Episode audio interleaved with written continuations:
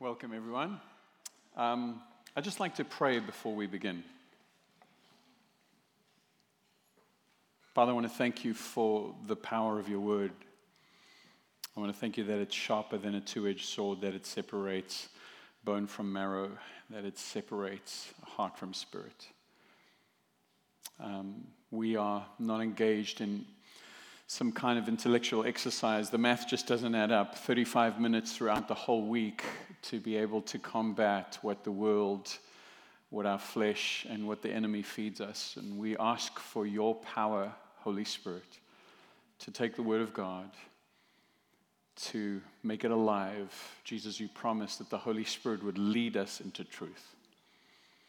And so we come before you this morning dependent and hopeful in a posture of receptivity and change.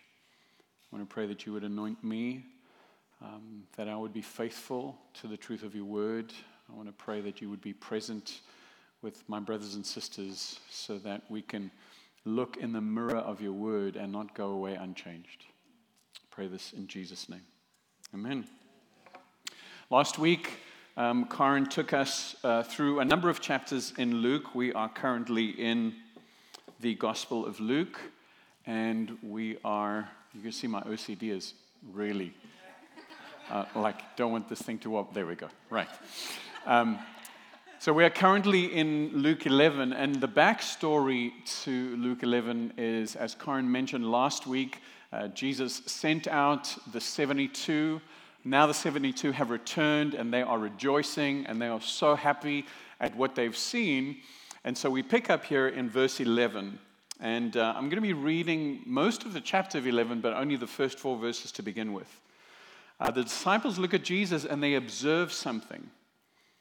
Now, Jesus was praying in a certain place, and when he finished, one of his disciples said to him, Lord, teach us to pray as John taught his disciples. And he said to them, When you pray, say, Father, hallowed be your name, your kingdom come. Give us each day our daily bread, and forgive us our sins, for we ourselves forgive everyone who is indebted to us. And lead us not into temptation. I remember when I was in 12th grade, I, uh, I, I, went to a South African school, and what they would do is they would post the, the equivalent. It was called first team and second team. They would post varsity and junior varsity um, on the notice board, and everyone would gather around and everyone would see did you make the team? Did you not make the team? Did you make the team? Uh, two weeks before that, I'd come to faith. And, um, and the week prior to, uh, to this Tuesday morning, I'd scored a half century. And a half century, it, it doesn't matter. It's basically, I did really well, okay? And, um, and so I was promoted to varsity or first team and uh, it really fed my ego. And, uh, and so this was now Tuesday morning, and I was um, on, on, on Monday night, I was sitting there and I asked a friend of mine, I'd just come to faith a week before that, can I pray that I would make the team again? And can I pray that I would score another 50? Um, and so she answered me and she said, um, Yes. But I don't know that God will answer that. And I'm like, well, what do you mean? Doesn't, doesn't, doesn't he answer our prayers? Isn't that the whole point of me becoming a Christian? You know, like now I have this, this kind of trump card where I can actually go and say, this is what I want, and will you give it to me? And, and thankfully, what happened is I, I, they discipled me in the concept of what prayer represents. And the fact that prayer, I, prayer predominantly represents this idea of surrender and intimacy rather than provision and direction. So the focus and center of prayer is surrender and intimacy, out of which we receive provision and direction.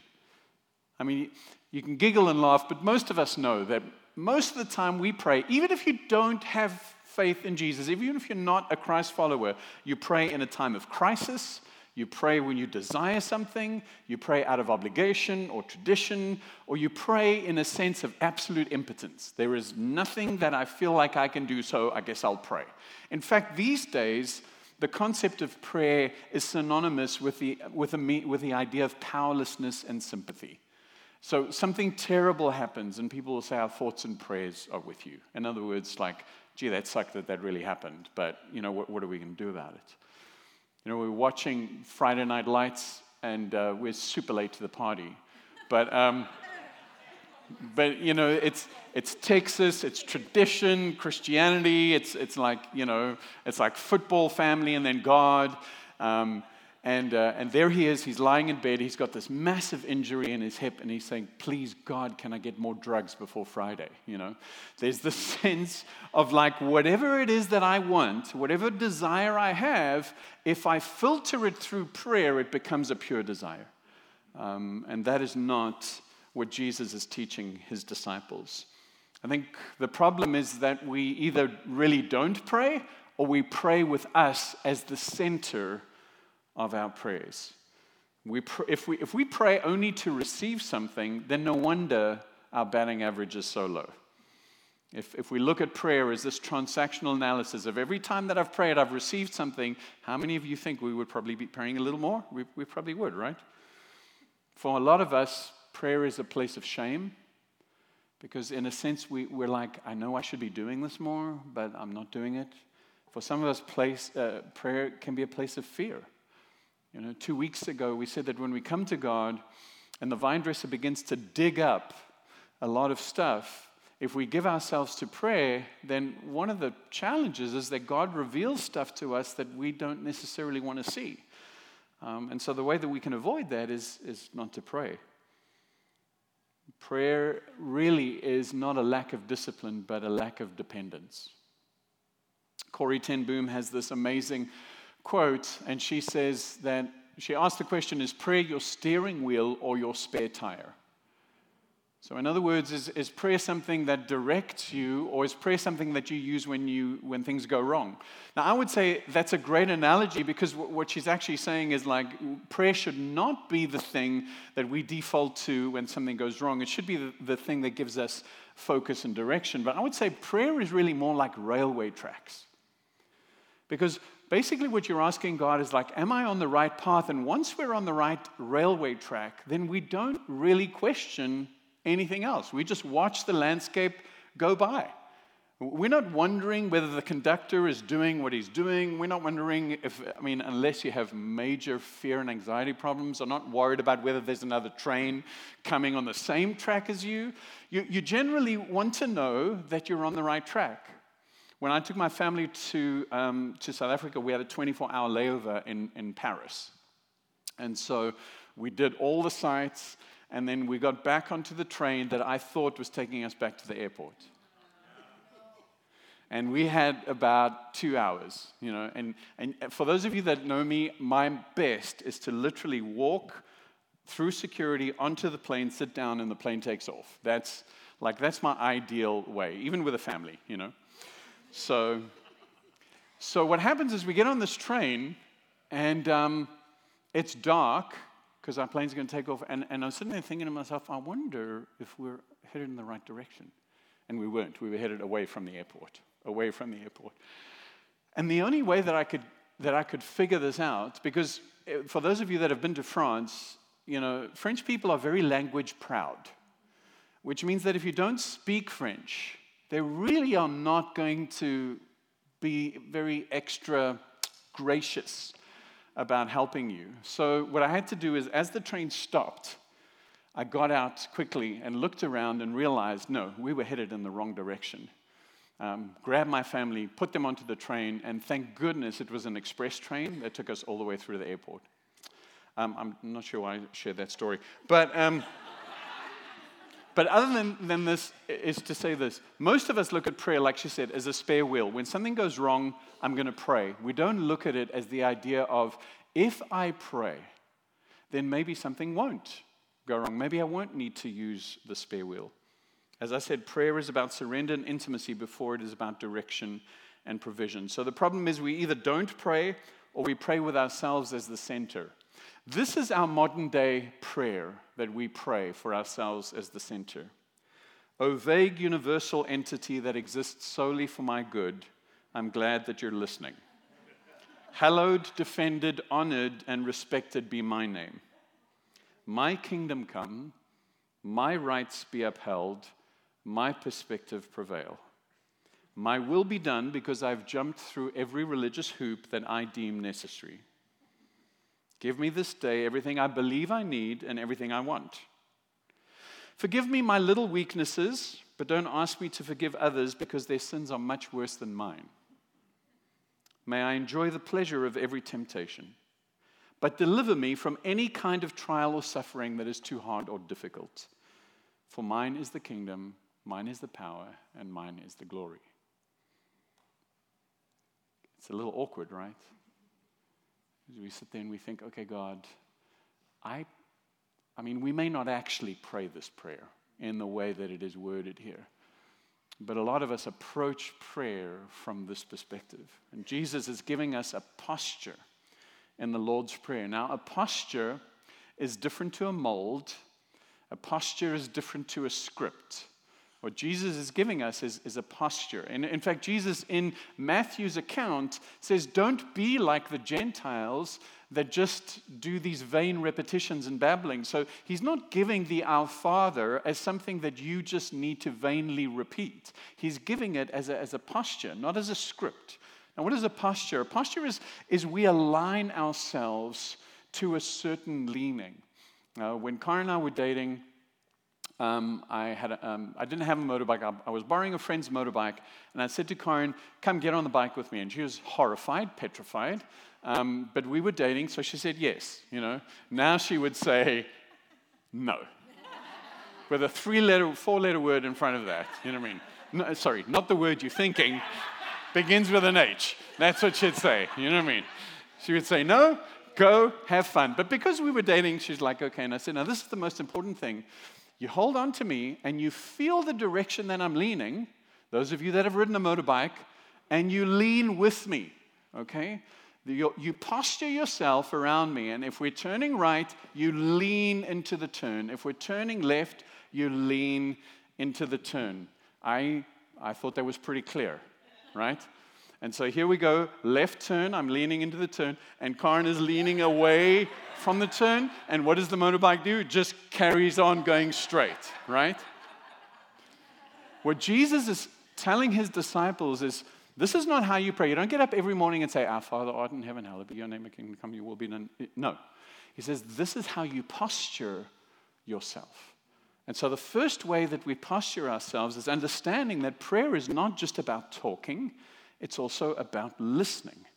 We have the privilege to be in a posture of being able to speak to our Father, being able to hear Him speak back to us. Jesus has given us a posture, but He's also going to teach us through parables and illustrate that the most important thing about prayer is not exactly how you do it, but that you do it.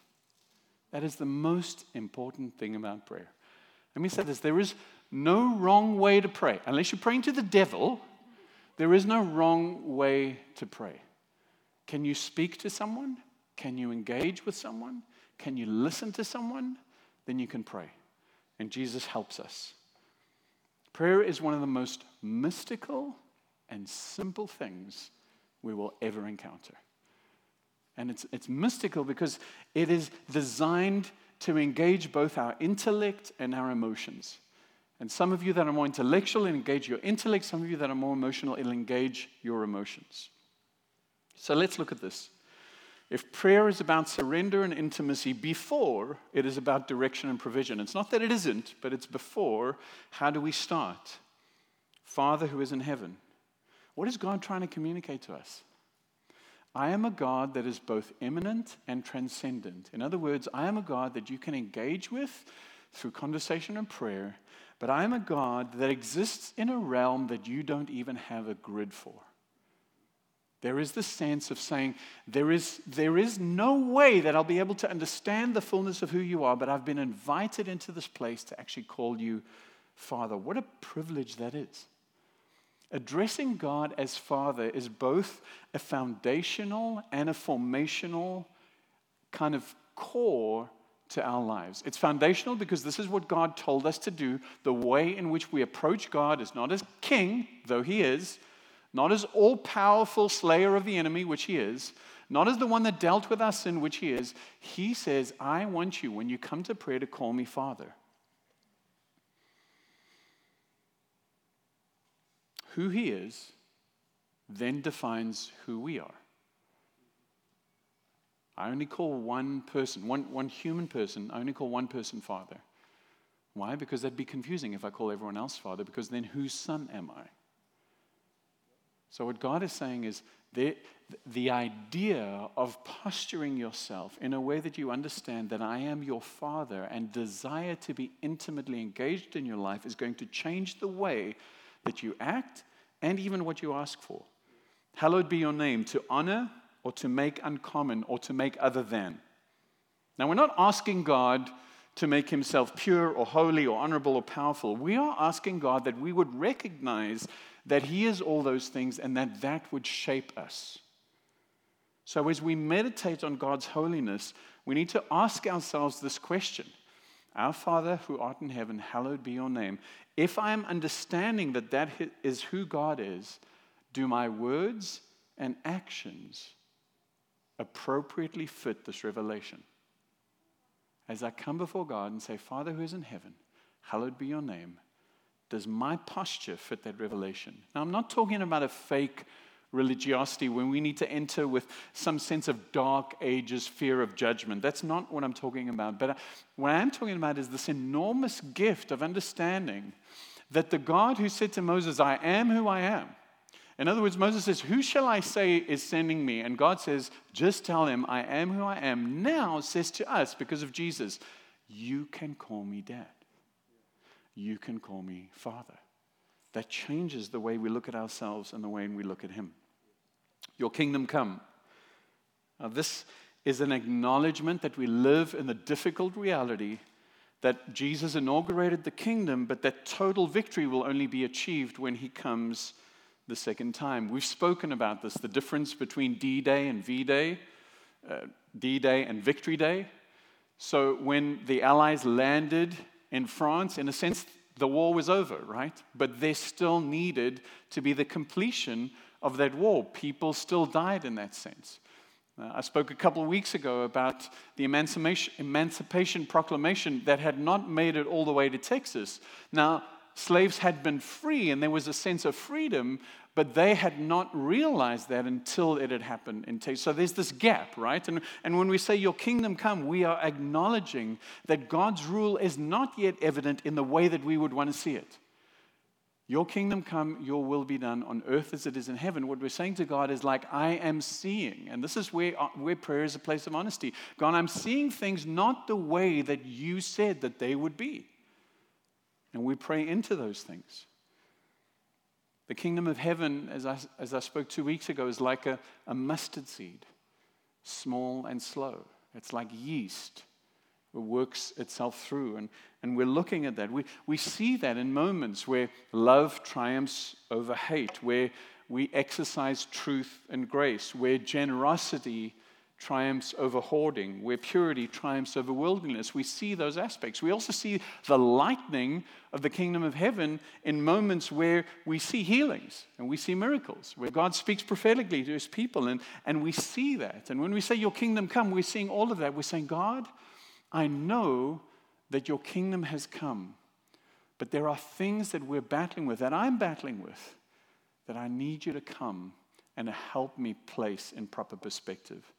What we're really saying to him is, May your rule be evident in my life. May my life make it clear that I'm submitting completely to a Father who is also a King. Give us this day our daily bread. What that means is we need to, uh, to cultivate a habit of daily reliance. This is both practically and spiritually. Now, practically, we live in the West. This is very hard for us to grasp. But if you've had the privilege of travel, you know that when you sit down in an orphanage of kids that only have a spoonful of rice and they sprinkle vitamins on that rice because that is all they have, then you understand this prayer of give us this day our daily bread is a practical reality for them. And when they are thanking God for food, it isn't just this tradition that we're just saying grace before a meal. It is because they don't know that tomorrow they will have food. And so practically we disconnect this, right? Because we live in our Western context. But spiritually, there's the sense of, of this daily reliance. The problem is, most of us are Costco prayers, okay? So most of us, like, will say, I don't like doing this every day. So what I'm going to do is I'm going to go to Costco and I'm going to load everything up. And so most of some of us it'll be maybe a week at church, maybe every 2 weeks at church. So what I'll do is I'll say to God, "Give me this day my 2 weeks of sustenance so that I can just make it through." Because really, I think I can handle my life. All I need you to do is just sprinkle a little bit of vitamins on top of that, but I can handle the rest. As opposed to what it used to be, where you would go every day to the village market and you would go and you would have your little basket. I mean, my, my dad still does this. When he came to visit last time, what are you going to do, Dad? I'm going to go shopping for the meal. I'm like, you know, you could do that once for the week, right? He's like, well, what else am I going to do? You know, but, you know, but basically he takes it. He says, what do I need? I need tomatoes. I need this. What do I need for the day? I'm going to get it today. And, and why do we do this? Because Jesus warns us that this helps us. This prevents us from living in a rebel posture of self reliance. If we do this every day, we're saying, God, I need you every day. Karen and I have this argument consistently about Costco. If we're going to buy stuff, can we use it? Because it becomes like manna that rots the next day, right? It's this, it's the sense of like daily bread. God, today, this morning, you want to teach me something new. Today, this morning, you want to reveal something new about me. Today, you want to free me from something. Why would I want to do that just once or twice a week? Psalm 37, verse 25, is one of my favorite Psalms and uh, verses. And now, because I can actually say this, that I have been young and now I am old, and yet I have nev- never seen the righteous forsaken or his children begging for bread. Forgive us our sins as we forgive others. We know this is our greatest need, and we pretend that this is not our need because we pretend our sin is not that bad. 1 John 1 says that if you say you have no sin, you deceive yourself.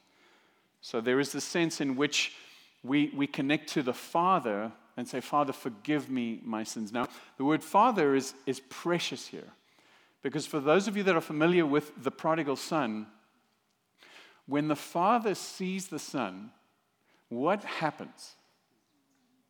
He runs to the prodigal son.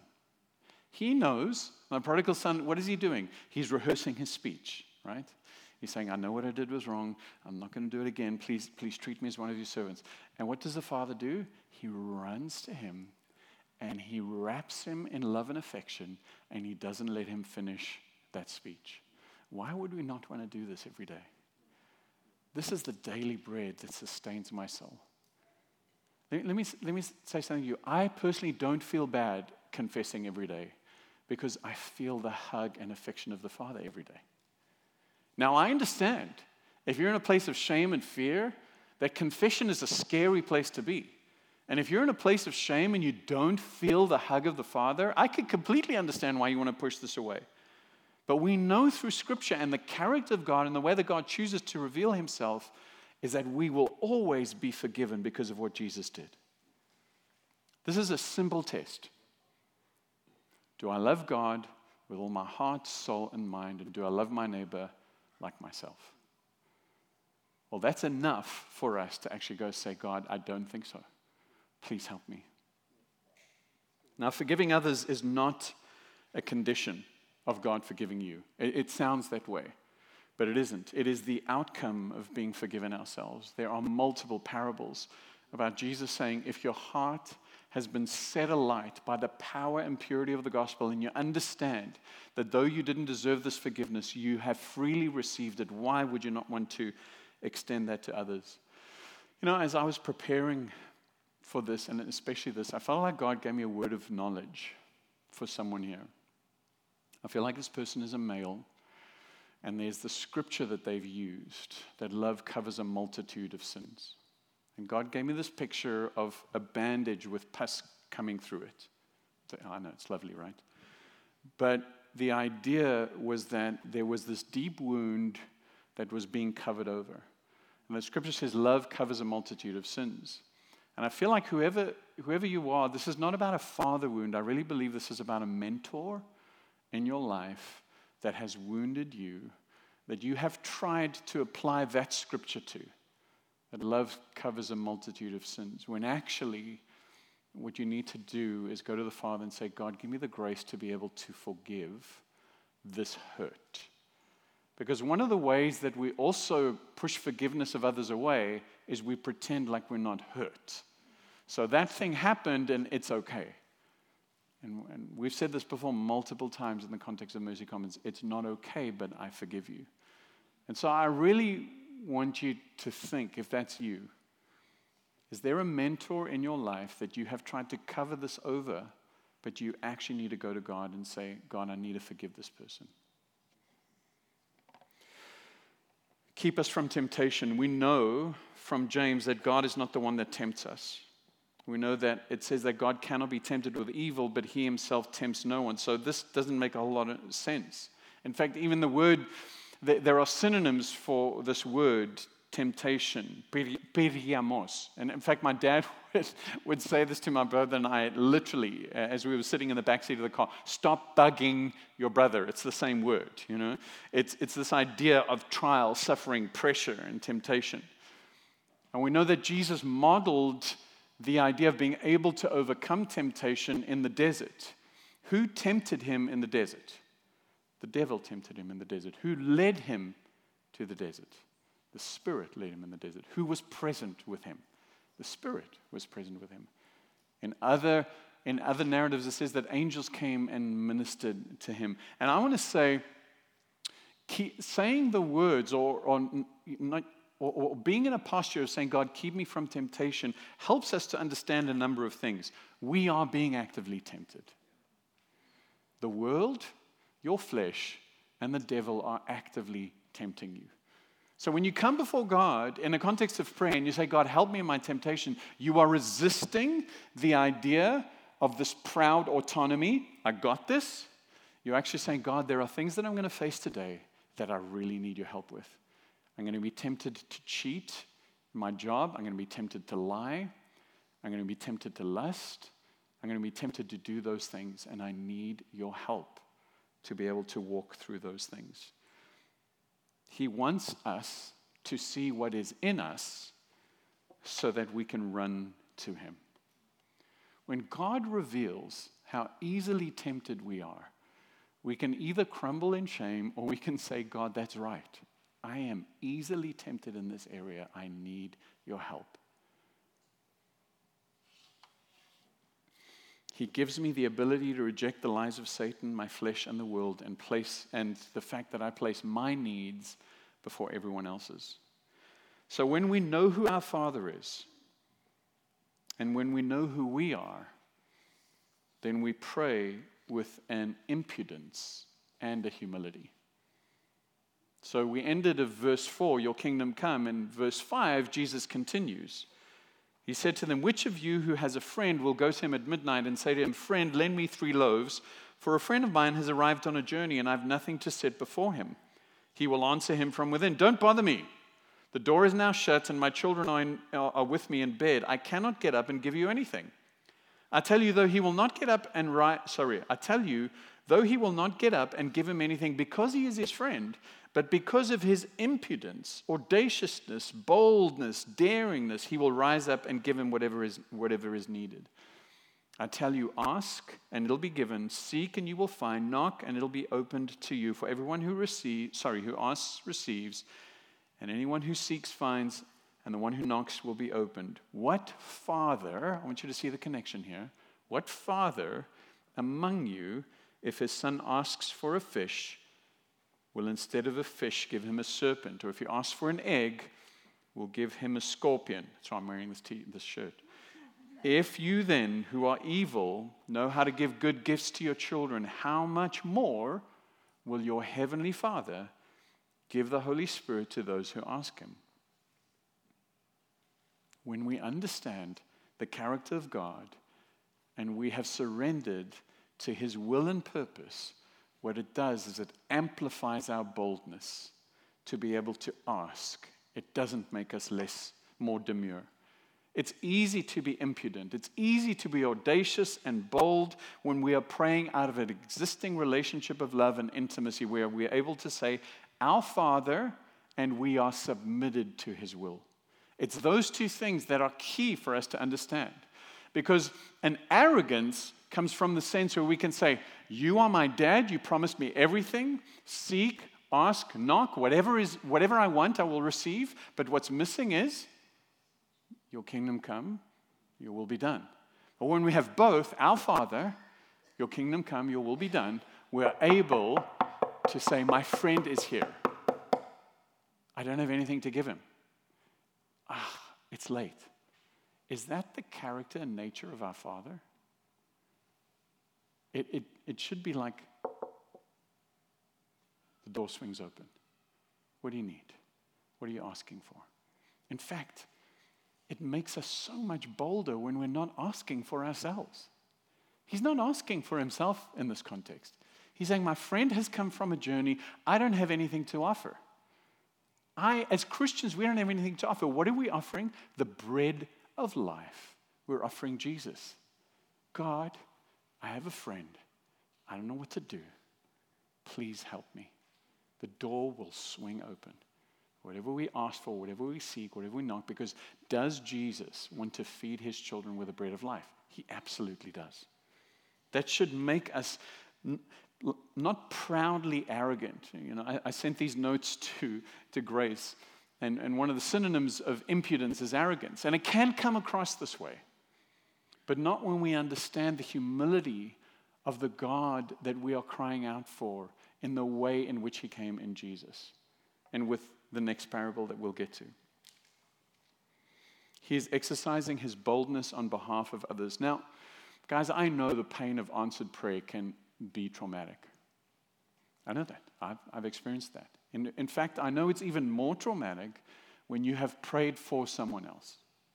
When, when, in a sense, you have been doing this. And you haven't just heard, don't bother me. You've heard nothing. I know that that can be difficult. I know that that can be hard. I'm not saying that it's easy.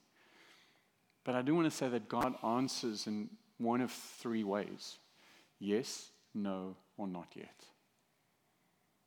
And in my life, I can tell you, God has rescued me with a no so many, many times. And in the moment, it was traumatic for me to experience that no. In that moment, I'm like, why would you not give this to me? I, I, know, I know men and women in this community that have prayed for a partner, thought this was their partner, prayed, God, can we be married? And they didn't get married, and now see the rescue of God in that. In that moment, they were devastated.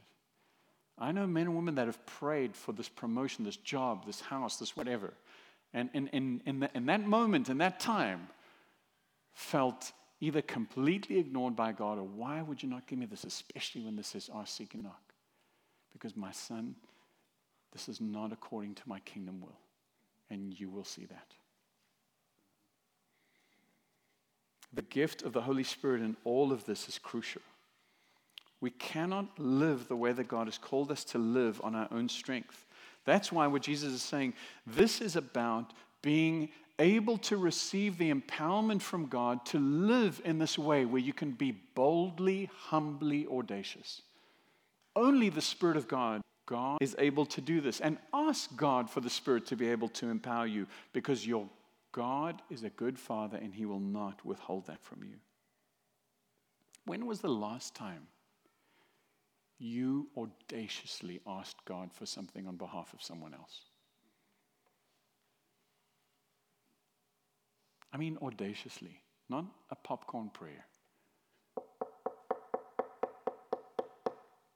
God, please bring healing to her.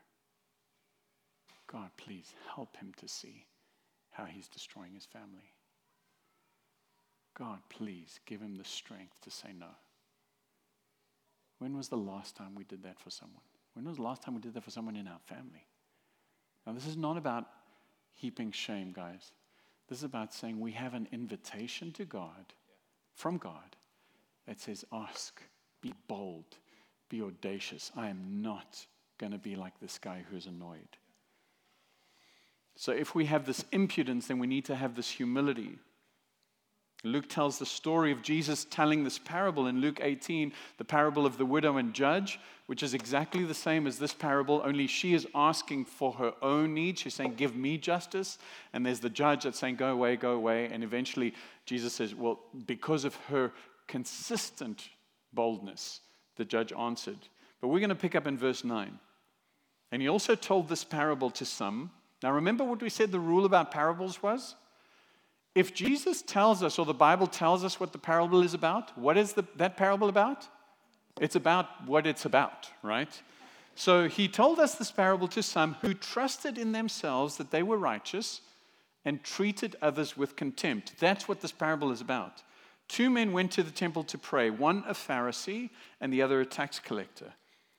The Pharisee, standing by himself, prayed thus God, I thank you that I'm not like other men extortioners, unjust, that wasn't for effect, adulterers, or even like this tax collector. I fast twice a week. I give tithes of all that I get. Now, I want to say this it's not the acts that are wrong, it's the attitude that is wrong. The tax collector standing far off would not even lift his eyes to heaven but he beat on his breast, saying, God, be merciful to me, a sinner. Jesus says this I tell you, this man went down to his house justified rather than the other. For everyone who exalts himself will be humbled, but the one who humbles himself will be exalted. It's hard to believe that historically Jewish men would wake up in the morning and they would pray this prayer God, I thank you that you haven't made me a Jew. I mean, well, that would be dumb, right? Jewish men would pray and would say, I thank you that you haven't made me a Gentile, a slave, or a woman. Because that was what they looked down upon. I thank you that I'm a Jewish man. I am the top of the food chain.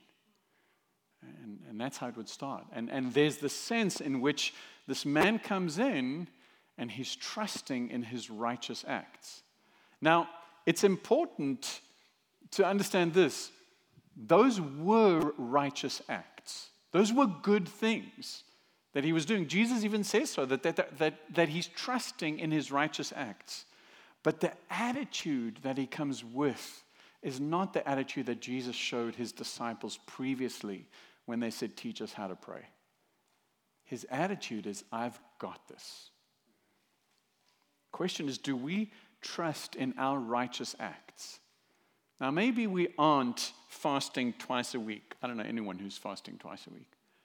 Maybe we aren't giving tithes of everything that I get, but maybe we're doing things that we feel like separates us from everyone else. Hey, man, I, I go to life group, I give some money, I attend church. This separates me from the rest of the people that are so obviously sinful. That's going to be a hindrance to our prayers. Do I judge myself against other people?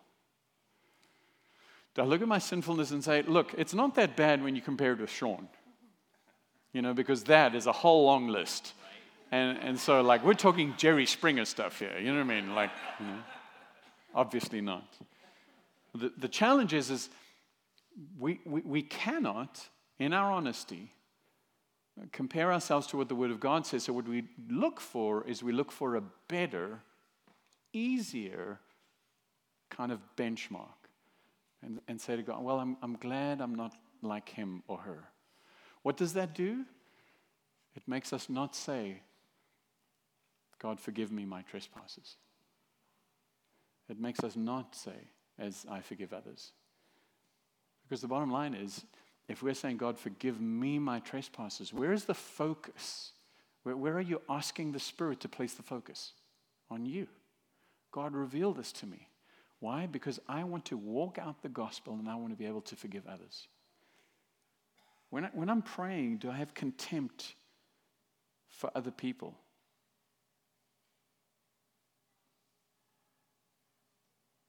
How hurt must someone be to act in that way? Have you ever thought that? My wife's name is Karen. She is very afraid of actually telling anyone her name.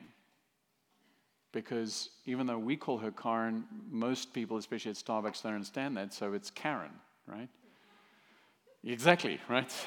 right. Someone literally gasped just at the mention of the name Karen. We have all these memes and things, and we see people doing ridiculous things. And I remember spending time in prayer with God one day, and I was really hurt by someone. And God said to me, Imagine how hurt they have to be to treat you like that. Wow. That shifted something. Not immediately, I wish I could say. Not immediately. I just moved on to the next subject. I didn't have the spiritual bandwidth for that. But God brought it back because it was a daily bread. Hey, Nick, that thing we spoke about yesterday?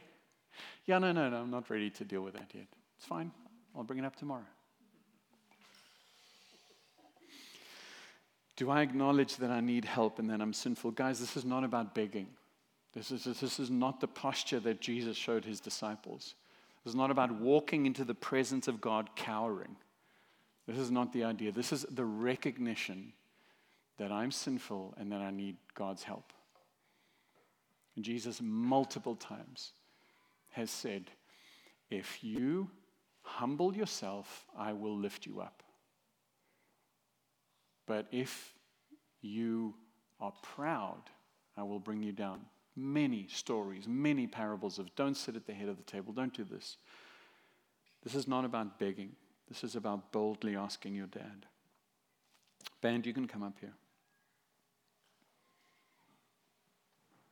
The reason we can have this bold humility is because of what Jesus has already accomplished. And the writer of Hebrews tells us that since we have a great high priest who passed through the heavens, Jesus, the Son of God, let us hold fast to our confession. For we do not have a high priest that is unable to sympathize with our weaknesses. So we, we covered this in Luke 4, where Jesus was tempted as a man. We, we don't have a God that doesn't understand what it's like to live in these bodies. But he was tempted in every respect as we were, yet he was without sin. Because God came to earth in the form of a human being, Jesus, the Son of God, we are able to do what? Let us with confidence. Confidence in me, confidence in my daily rhythms, confidence in my righteous acts. No, what am I confident in? I'm confident that Jesus Christ is our high priest who passed through the heavens that he was tempted in every respect, yet without sin. Let me then, with confidence, draw near to the throne of grace. Why? So that we may receive mercy and find grace to help in our time of need. Because Jesus resisted the temptation in the desert, he was able to resist the temptation in the garden. Because in the garden, he was able to do what he told his disciples God, not my will, but yours be done. Because in the garden, he knew that the shedding of his blood and the breaking of his body was what was necessary to make us brothers and sisters that we could call God Father. So I want to ask you as we just respond do I need a new sense of intimacy and surrender with the Father.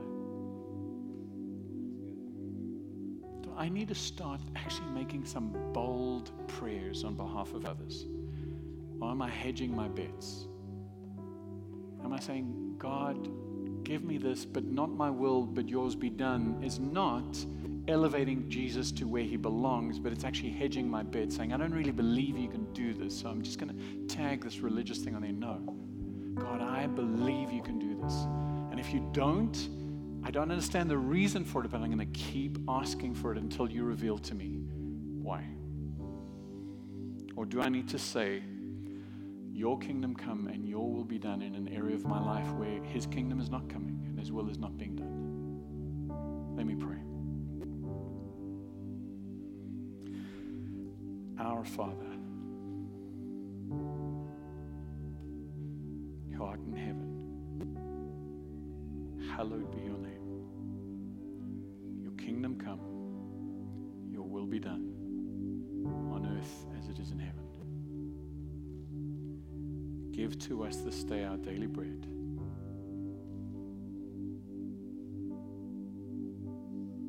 Help us not to lead this independent, autonomous life.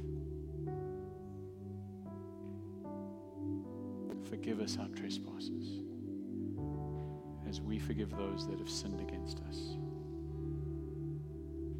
And lead us not into temptation. Protect us from the evil one because yours is the kingdom,